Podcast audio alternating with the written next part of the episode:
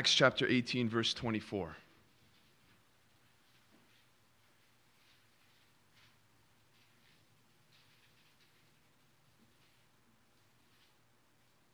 The Word of God says, Now a Jew named Apollos, a native of Alexandria, came to Ephesus. He was an eloquent man, competent in the Scriptures.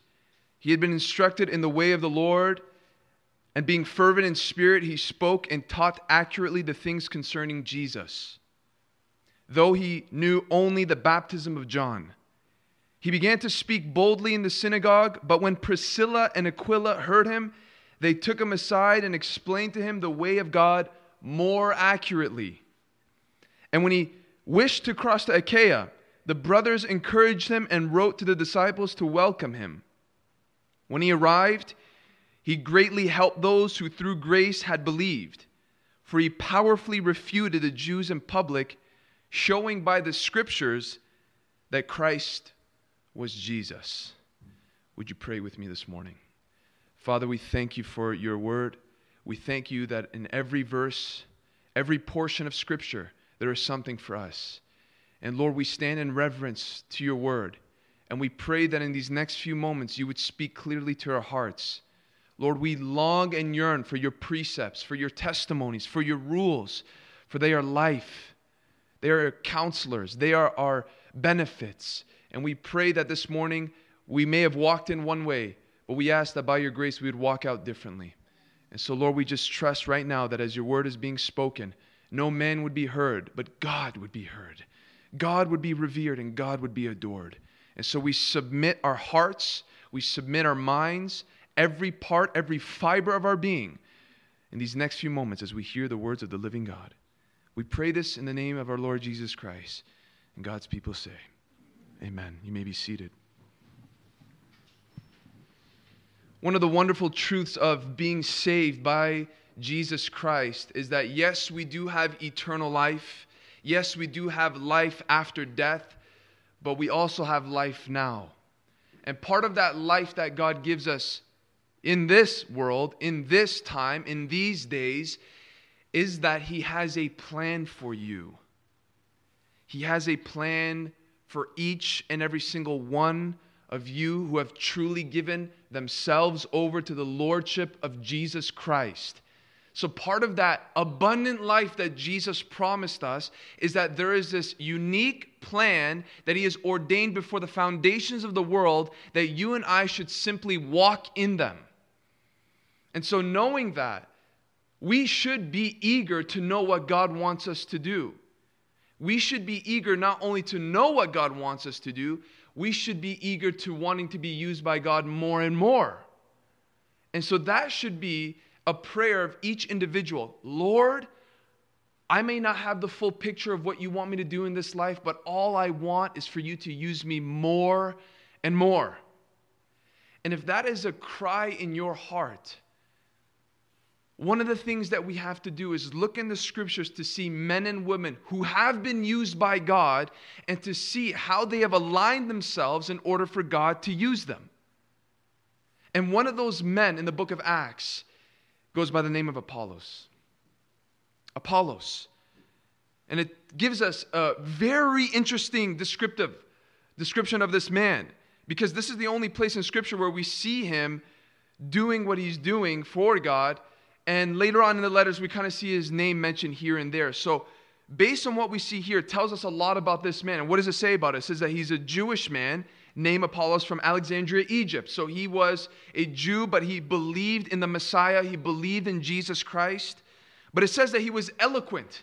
He was a man who knew how to speak, he was a man who was a great orator and he was competent in the scriptures. So he dove into the Old Testament. He knew the Bible. He was a man who studied well. And it says that he had been instructed in the ways of the Lord, meaning he was either discipled or he was either one who was taught by his parents who knows about the ways of God. He had been instructed throughout his life. More than that, he wasn't just a knowledgeable fellow. He wasn't just someone who knew how to present himself well. It says that he was fervent in spirit, he was passionate. It says in the same text that he boldly spoke in the synagogues, meaning he was one who took the truths of God and he got your attention when he spoke. He was somebody that took the words of God and he preached it powerfully. He taught it powerfully. That's what it says here. It says that he spoke and taught accurately the things concerning Jesus. Now, this is something to take notice of. What an incredible description of a man, competent in scriptures, a Jew who believed in the Messiah, one who taught fervently and accurately the things concerning Jesus. And here we see that he came into Ephesus. This man was a minister. This man clearly has dedicated himself to proclaim the gospel, to proclaim what he knew was to be the gospel. And we might see somebody like that and say, wow, this person is being used by God. We might look at this text and say, wow, Apollos is clearly walking what God wants him to walk in. We might say even that he's walking in the maximum capability of what God called him to walk in. But what we need to realize is this is that Apollos was just starting for what God had for him. Apollos was just beginning to see what God had in store for him. Because what we're going to find out about Apollos is that very shortly, the ministry that he had was about to spread abroad. Apollos himself, maybe whether he knew it or not, was going to even serve with the apostle Paul. In Titus 3:13 it says that Apollos was being sent to Crete where Titus was, and Paul was saying, "Make sure that he has no needs." We see it later on in 1 Corinthians 3 that when Paul is speaking to the Corinthian Christians, he says, I planted, who watered? Apollos watered, and God bring the increase. And so Apollos starts out this way, but in a few moments, he's about to find himself elevated to the place where he is traveling abroad, even with the apostle Paul. And this is what we need to be encouraged by that God is the one who expands and increases the ministry that he has given us. That as long as we walk faithfully in what God has called us to do, God is in charge of opening doors. Not only that, that when we walk faithfully with God, there is no knowing what's in store for us. The doors that can open, the opportunities that can present themselves, the people you can find yourself even ministering with. But that's not the main point of the message.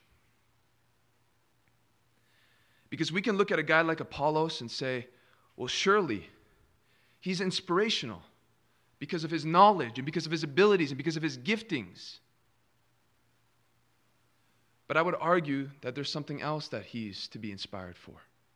And we might even look at this and say, well, surely he was recu- recruited by the Apostle Paul and these different apostles because of his knowledge and because of his gifting and because of his abilities and because of his eloquence. But I would argue otherwise as well. one of the features and one of the characteristics that Apollos carries, I believe, is the reason why he was used by God the way he was used by God.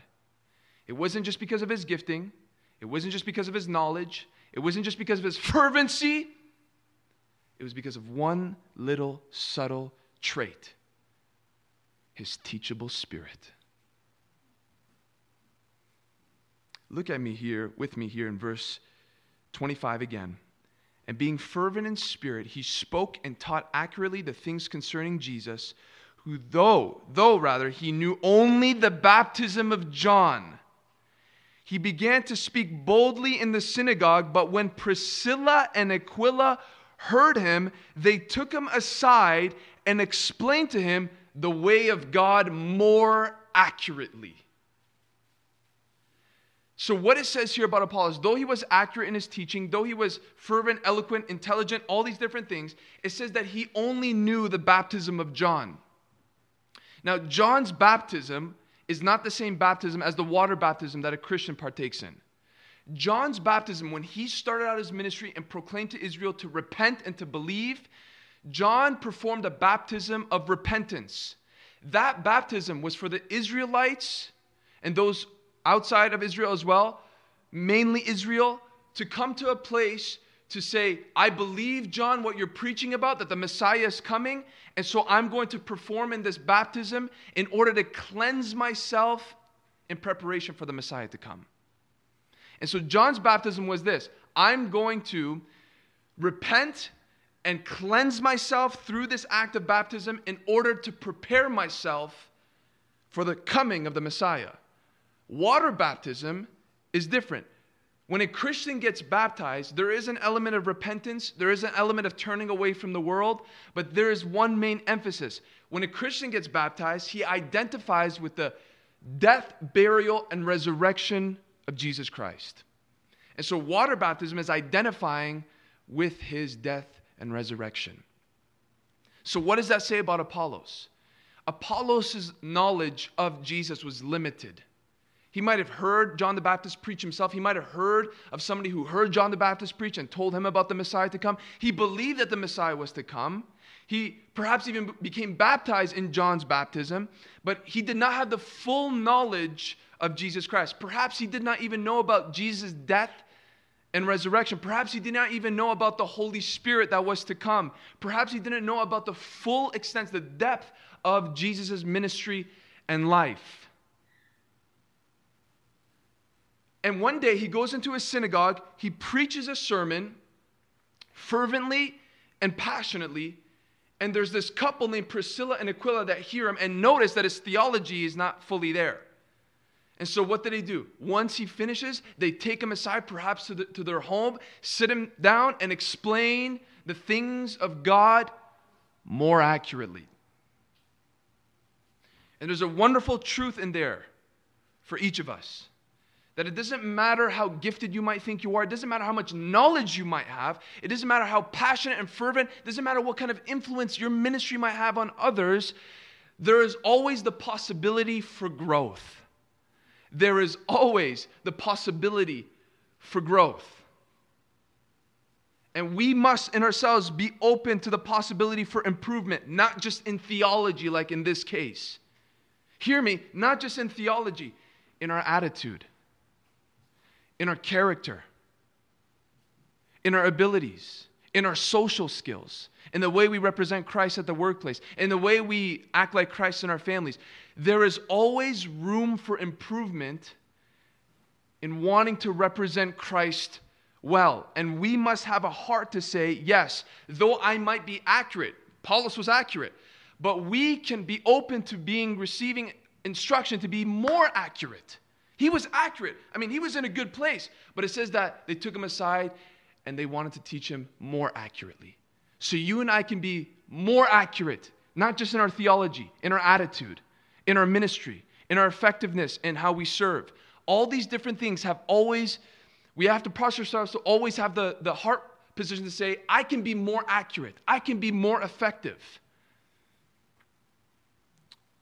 But the possibility of becoming more accurate the possibility of becoming more effective for Jesus. If you this this doesn't this doesn't matter to you if you don't want to be used by God. I mean, you'll just tune yourself out. But if you want to be used by God, if you want to find yourself in a place saying, Lord, I want to be used by you, the possibility of being more effective, the possibility of being more accurate is not going to be a reality unless you have this one quality, and it is this a teachable spirit. What is a teachable spirit? Because Apollos had it. A teachable spirit is a heart posture that is willing to be instructed and corrected with joy. A teachable spirit is a heart posture that is willing to be instructed and corrected with joy. That is what it means to have a teachable spirit, to be instructed willing to receive something from someone that will build upon who I am and what I already know. And willing to be corrected, to receive something from someone that provokes me to realign or readjust who I am or what I know. And we make that distinction why? Because a teachable person is not somebody who can just take correction and say, Thank you, brother. A teachable person is not somebody who can just take a rebuke and say, I appreciate that. No, that's just half of it. A teachable person is someone who willingly desires and pursues things and people in order to learn more. Did you catch that? A teachable person is not just, yes, I can receive correction. A teachable person is, I want to know more. I want to find people that will speak into my life. I want to learn from people in the past. I want to learn to know how I can become more like Jesus. So it's not a passive heart posture, it's an active heart posture. Yes, I can receive correction, but also my heart longs to learn, longs to grow, longs to do whatever I need to do in order for me to excel and grow in my character and in my ministry. Apollos had that quality. So now that we know what a teachable spirit is, we have to ask how do I know if I have that kind of a spirit? Because we can all say, yes, I have a teachable spirit. I want to grow in Christ more. I'm willing to receive instruction. I'm willing to receive correction. I, yes, I do want to learn from other people. But we're going to find out if we really do have a teachable spirit. And that will determine, once again, how we grow and how we excel in our effectiveness and our reflection of Christ. And so we must put ourselves in Apollos' shoes right now. Think about this. Here's this man who has a ministry, who's eloquent, who's intelligent, who's fervent. And one day he comes to the synagogue and he preaches his heart out. And right after his sermon, here's this couple that he's never met before. They come and meet with him and say, You know, that was a great sermon, but you, you don't mind if you just come along with us, do you? No. And so he comes along with them and they begin to teach him Teach this preacher, teach this minister, teach this evangelist, this apologist, the things of God more accurately. Put yourself in Apollos' shoes for a moment. And this is the first question we have to ask ourselves if we want to know if we have a teachable spirit. Here's the first question How do I respond to correction? How do I respond to correction? Apollos here was approached by Priscilla and Aquila, and they took Apollos aside with them. Meaning, Apollos had to voluntarily follow them to receive more explanation concerning the things of God. There is a reception here. There is a willingness to listen. There is a willingness to wanting to learn from these people. And that shows that Apollos was willing to be corrected. And the question comes back to us now how do I respond to correction when somebody tries to correct me or rebuke me? What happens to your heart when it happens? Where somebody sits you down and says, You know, brother, sister, I, I just want to ask you, I want to. I want to tell you something that I've seen in you. I want to tell you something that I want to advise you in. What happens to your heart? Do you become defensive? Do you begin to cut that person off even halfway through their speaking and you begin to defend yourself? Do you begin to, not only that, retaliate and say, well, yeah, this isn't me, but look what's in you?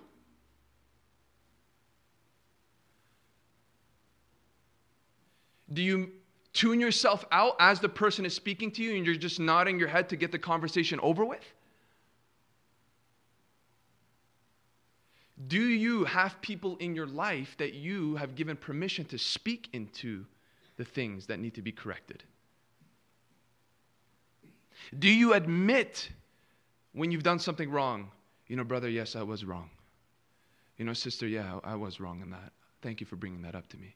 What is your response to correction when somebody comes and brings something before you? Apollos here received it. Apollos here was willing to listen. Apollos had a heart that was able to receive correction. And that says a lot about whether we have a teachable spirit or not. Let me read this proverb to you here in Proverbs 9 8 to 9. Do not reprove a scoffer, or he will hate you. Reprove a wise man, and he will love you. Whoa, did you see that? Don't reprove a scoffer, a guy mocks and is foolish with his mouth and foolish in his life. Don't reprove him. Don't even rebuke him. Don't even, don't even do it because he'll hate you. He'll hate you. How dare you speak against me?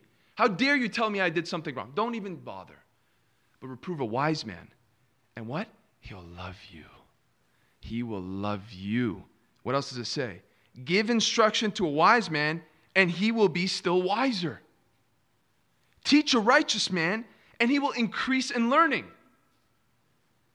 What a heart posture to correction. That there are those who, when they receive correction, hate you for bringing that up to them, are angry towards you for bringing that up to them, are defensive towards you because you brought that up to them. But then there's another heart posture. And it symbolizes and it points to a wise person that when you bring it up to them, they say, Thank you so much. Thank you. I listen, I did not see that area in my life. Thank you. I did not know that I misinterpreted that scripture. Thank you. I did not know that that's how I sounded when I spoke. Thank you. I did not know that that's my posture, my attitude in public. Thank you. Why? Because a wise person wants to look more like Christ and they are willing to receive anything in order to be changed into his image. So they say, I love you. Thank you. They love reproof, they love correction. Now, we're living in fantasy land if we think that it feels good all the time when it does come. When correction comes, it's not like, yes, I have joy bursting in my blood right now. More than that, it's actually painful because you realize that maybe you missed something or you've done something wrong, you didn't even realize it. But it's not a matter of how you feel or not, it's a matter of how you value the correction because you know that you can implement it in your life and you can be brought to a place where you can look more like Jesus now. Apollos here was willing to receive correction, he had the right heart posture concerning correction. And if we have a teachable spirit, we know how to respond to correction and rebuke as well. But it's not just that a teachable spirit. How do I know if I have a teachable spirit? One, well, how do you respond to correction? Two, how well do you work with others? How well do you work with other people? That is a great indication if you have a teachable spirit. Why? Apollos was an evangelist. We see he was an uh, apologist. He was a traveling minister. It seems as though he was working solo. Now, people debate whether Apollos was saved before he met Priscilla and Aquila or he was saved after because they taught the ways of God more accurately. I personally believe that he was saved even before because he believed in the Messiah and they just added to what he knew. That's one argument that they say. Now, pick a camp, but the principle is still there. Here is Apollos serving Jesus Christ. And though it seems that he may be going solo, he's actually part of the body of Christ because he meets Priscilla and Aquila, and we are all in one faith. We have one Lord, we have one gospel. And so, no matter what ministry you think you might have, whatever capacity you're at, you and I work as a team with something called the church, the body of Christ. In your local church, in the universal church, we are one team. And so we need to ask ourselves this question how, do, how well do I work in advancing the kingdom of God? With my brothers and sisters in Christ? Was Paul receptive? Was Paul a, a, a, member of the church working well with his brothers and sisters in Christ? Yes, we see it right here with Apollos and, and uh, Priscilla and Aquila, and later on he's going to work with the Apostle Paul. And so the question we have to ask ourselves to know whether we have a teachable spirit is this How well do I work with others? If you find yourself working with different ministries or different groups, this is not just even a church thing, this is a secular thing. Secular people in the secular world want to know how well you work with others. If you find yourself having problems in every group that you're a part of, perhaps you're the problem. Just a thought. A teachable spirit is one who's able to work well with others. A person who's not teachable within a group setting, whether it's worship team, preaching team, evangelism team, apologetics team, any team, a person who's not teachable, there are some signs that show that they are not teachable. Here's a sign they're always willing to give their opinion and not regard the opinion of anybody else. A teachable person, a person who has a teachable spirit, is one who knows when to talk, but also one who knows when to listen. So, an unteachable person is one who dominates with their opinion. And when somebody else brings their opinion, no, it's my opinion that must come. It's my idea that must pass. It's my idea that has to come through. It says in Proverbs 18:2, Paraphrase a foolish person does not shut up. They just want to give their opinion and they don't want to listen to instruction. It has to be their method, and if it's not their method, they're not willing to comply. It has to be what they believe has to go through, and if it's not what they have to go through, then they put up a fight. It's not that a teachable person does not give their input. It's not that a teachable spirit does not give their insight or their ideas. It's not that a teachable person does not use his expertise in order to benefit a ministry or a group or a team. Is that a teachable person is willing to, despite all those things, listen and acknowledge and affirm others. Apollos was willing to listen to Priscilla and Aquila and you and I, if we have a teachable spirit, as we desire to work as a team for the body, for the kingdom of God, we must be willing. Though we might feel like we have more knowledge, though we might feel like we have more expertise, though we feel like we might even be right, maybe you are right. Still, your heart posture is I'm willing to affirm you, I'm willing to acknowledge you, I'm willing to listen to you. Because you might have something that I do not see.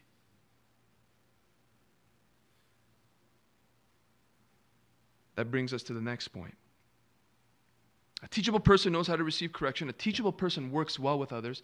And a teachable person is able to say this I am willing to learn from anyone. I am willing to learn from anyone. As we've already mentioned, Apollos, an apologist, an evangelist, what seems to be a full time minister, fervent. He has some kind of a, an influence because people know of him. He has some kind of a reputation. And here he is after he preaches a sermon. Priscilla and Aquila come. Who are Priscilla and Aquila? All we know of Priscilla and Aquila is that they are a married couple who love the Lord. And in Acts chapter 18, verse 3, it says that they were tent makers. And later on in 1 Corinthians, we know that Paul acknowledges that they have opened their home to be a church. But in reality, they're just a married couple that love God, that have a tent making business, and they want to just spread the love of God as much as they can. And this says something of Apollos that though he is on a different level of ministry, he was willing to humble himself to listen to those who are not at the same level and say, I'm willing to listen to you because you might have something that I do not know. Do we see that in Apollos here? Absolutely. This is what a teachable spirit says I'm willing to learn from anyone. I'm willing to learn from my parents. I'm willing to learn from my brothers and sisters in Christ. I'm willing to learn from the person who's been in the faith for one year. I'm willing to learn from the old person that seems not relevant to my culture, but has been in the faith for 50 years. I'm willing to learn from this person. I'm willing to learn from that person. I'm willing to learn from anyone and everyone. I just want to learn. I just want to grow. I just want to be able to excel. That is what a teachable person says. And I can tell you, even in my own life, that up to this point, by the grace of God, I have not learned everything from full time ministers. I can tell you the nuggets of wisdom that have been given by precious men and women of God that just had a love for Jesus and wanted to speak into my life. I didn't tune any, you know, people can tune people out saying, well, you're not this kind of person and you're not that kind of person, and that's not a teachable spirit but one who's able to say, I'm a man, but though you're a woman, I can still learn from you. You're a man and I'm a woman, I can still learn from you. You're from a different culture, I can still learn from you. You have an accent, I can still learn from you. You have this kind of a, I can learn from you. That's what a teachable spirit says. And Apollos, though these, this couple is not on the same level of influence or ministry, they're not known as apologists or evangelists. He still says, Yeah, uh, what do you have to say? Let me learn from you. That is a teachable spirit. And there are other questions we can ask that do not, do not pertain to this context. We can ask questions like Do I seek people's counsel before I make a major decision? That shows if you have a teachable spirit. Do I have friends in my life that have been dedicated and that I have called to speak into my life and correct me if I'm out of line? And the list goes on and on and on. But what we need to see here is that Apollos though all these outside things are marvelous and to be praised and to be inspirational, the most important thing I believe is that he had this teachable spirit. And that's important for us to understand. Going back to that original statement that there is reward for a teachable spirit. There is something to come out of a person who has this teachable heart posture. And we can learn from here in Apollos in verse 27. And when he wished to cross to Achaia, the brothers encouraged him and wrote to the disciples to welcome him. When he arrived, he greatly helped those who through grace had believed, for he powerfully refuted the Jews in public, showing by the scriptures that Christ was Jesus. We can't miss the sequence there. He sits down with Priscilla and Aquila. We see this man having a teachable, humble spirit. And the result of that forever changed his ministry and his effectiveness for the gospel of Jesus Christ. How do we know? After he meets with Priscilla and Aquila, he gets acquainted with them. He's a part of the brotherhood now in Ephesus. And this is the first truth that we can learn from having a teachable spirit is that when we have a teachable spirit, you can guarantee open doors in ministry. Now, this isn't just for full time ministers because all of us in here have been called to a specific ministry. And as we said earlier, we should each eagerly desire to be used by God more and more. And if we want that, we must have a teachable spirit. And when we have a teachable spirit, when we have that humble humility radiating out of our hearts, we can guarantee this first truth that there will be open doors in ministry. What happens? He says here he wants to go to Achaia. It says that he desired to go to Achaia. And that's a desire he had. I want to go further in my ministry. I want to preach. I want to tell people. I want to be an apologist. I want to defend the faith. He had that desire. And what happens? The brothers saw that and they wrote a letter to the brothers in Achaia to recommend Apollos. Now, this is not a promise that if you have a humble spirit and a teachable spirit that you're going to be famous and you're going to have a platform ministry. That's not what this text is trying to say. But what we can take out of this text is this is that when you have a teachable spirit, it affects your reputation. It affects your reputation. It affects how people see you, and it affects how God is able to use you despite your giftedness, like Apollos, despite your abilities, despite your knowledge, despite your charisma, if you do not have a teachable spirit, you can guarantee a limitation to your ministry. But with a teachable spirit, God is able to use you, and guess what? People are willing to work with you. People are, will be able to say, I can work with this individual because they're teachable, they're humble, they don't think they know it all. They don't think that they have everything in their heads. They're accurate. No, they are saying, I can be more accurate. They can work with the team. They can work with the worship team. They can work with the preaching and evangelism team. They can work with the apologetics team. And because of that, Apollos had greater opportunity in ministry. And so, above everything else, and I can tell you horror stories of people who had all the gifting but had no character and literally cut their ministry short because they thought that they had it all. And we can hear glory stories of those who might have not had the extent of knowledge or ability, but because of their humility, God says, I can work with that person. And people say, I'm willing to work with that person. When we have a teachable spirit, there are greater opportunities for greater doors to open in ministry. But secondly, it's not just greater opportunities in ministry, it's greater effectiveness in ministry. What does it say here? When he arrived, he greatly helped those who through grace had believed, for he powerfully refuted the Jews in public, showing by the scriptures that Christ was Jesus. So, not just greater opportunities, greater effectiveness. Because when you posture yourself and say, Lord, I want to learn more, when you posture yourself saying, Lord, I'm not better than anybody else, but I want to be teachable, you create a funnel for yourself to being poured into in order for you to grow and excel and become more effective for Christ. A person that thinks they know it all, a person that thinks that it's all about them, a person that thinks that they don't need to grow and learn, they will not grow and learn. And if you're not going to grow and learn, you're not going to be more effective. It's as simple as that. But when a person says, I'm willing to receive correction, when a person says, I'm willing to be rebuked, not just from people, but even from God Himself, that person has created a channel through that teachable spirit to receive greater power and effectiveness in their ministry.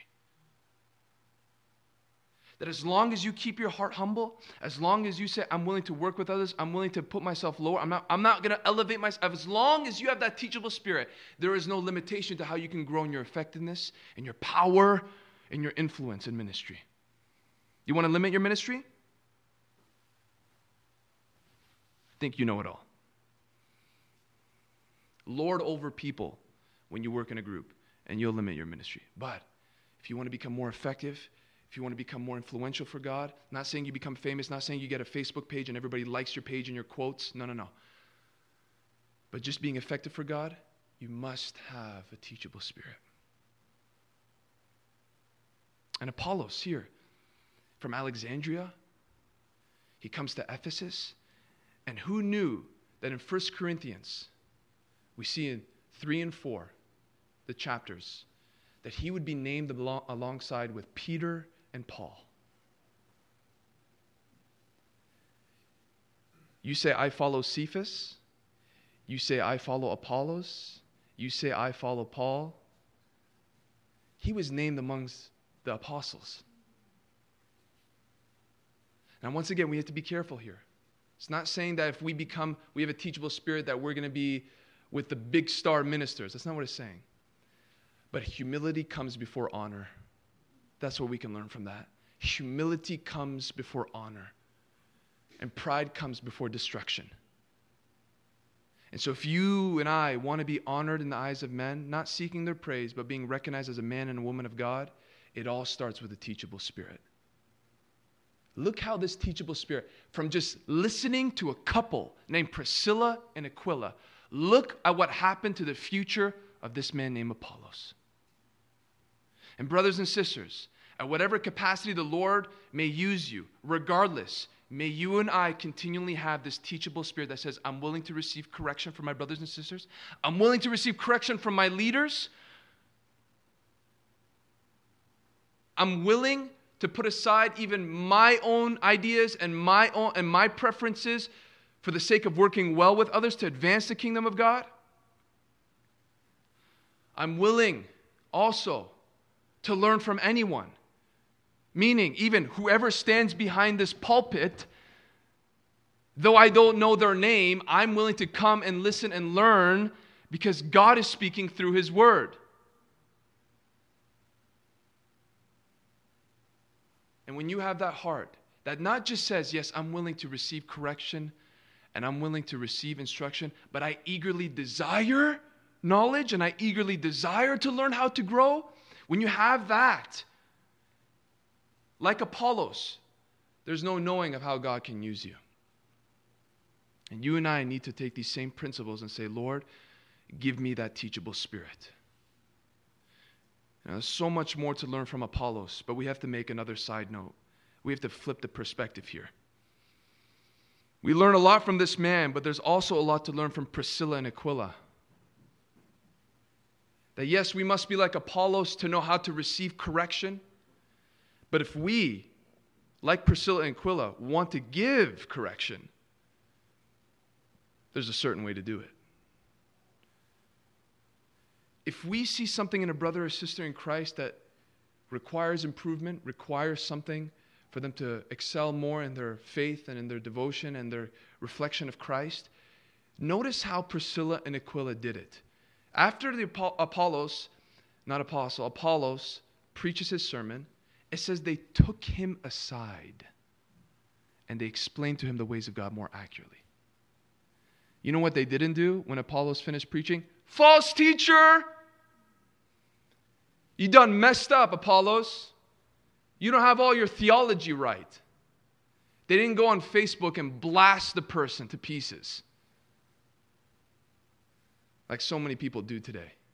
No, they took him aside and they explained to him the things of God more accurately. They made it a private matter. What does that say of them? They truly cared and loved Apollos. They surely have seen the gifting on his life, they surely have seen the things in his life in which God has blessed him. And because they care, because these, this couple loved God, they spoke into his life. There's a valuable principle there for each of us that feel like they need to correct somebody, because at times you and I might feel like we need to correct a brother or sister in Christ. Here's the valuable lesson that if you want to receive the license to speak into somebody's life, you must first show them that you actually care for their well being. That if you want to find the right to speak into somebody's life, you must do it because you want to see them grow in Christ and you want to see them excel in their ministry and you want to make sure that they reflect Christ rightly and accurately and more accurately. If that's not your heart posture, be careful of who you correct. And be careful of attempting to correct anyone.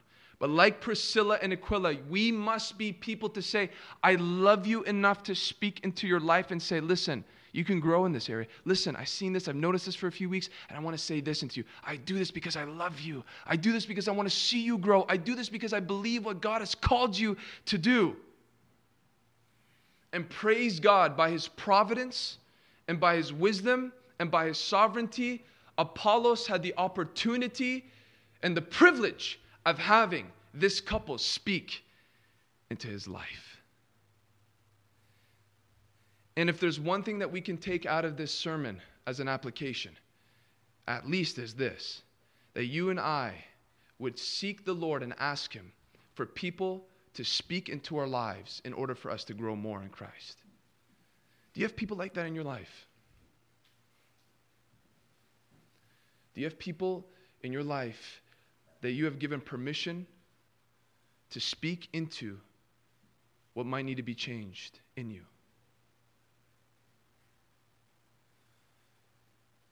When you do that, when you posture yourself in that way, that is a reflection of a teachable spirit.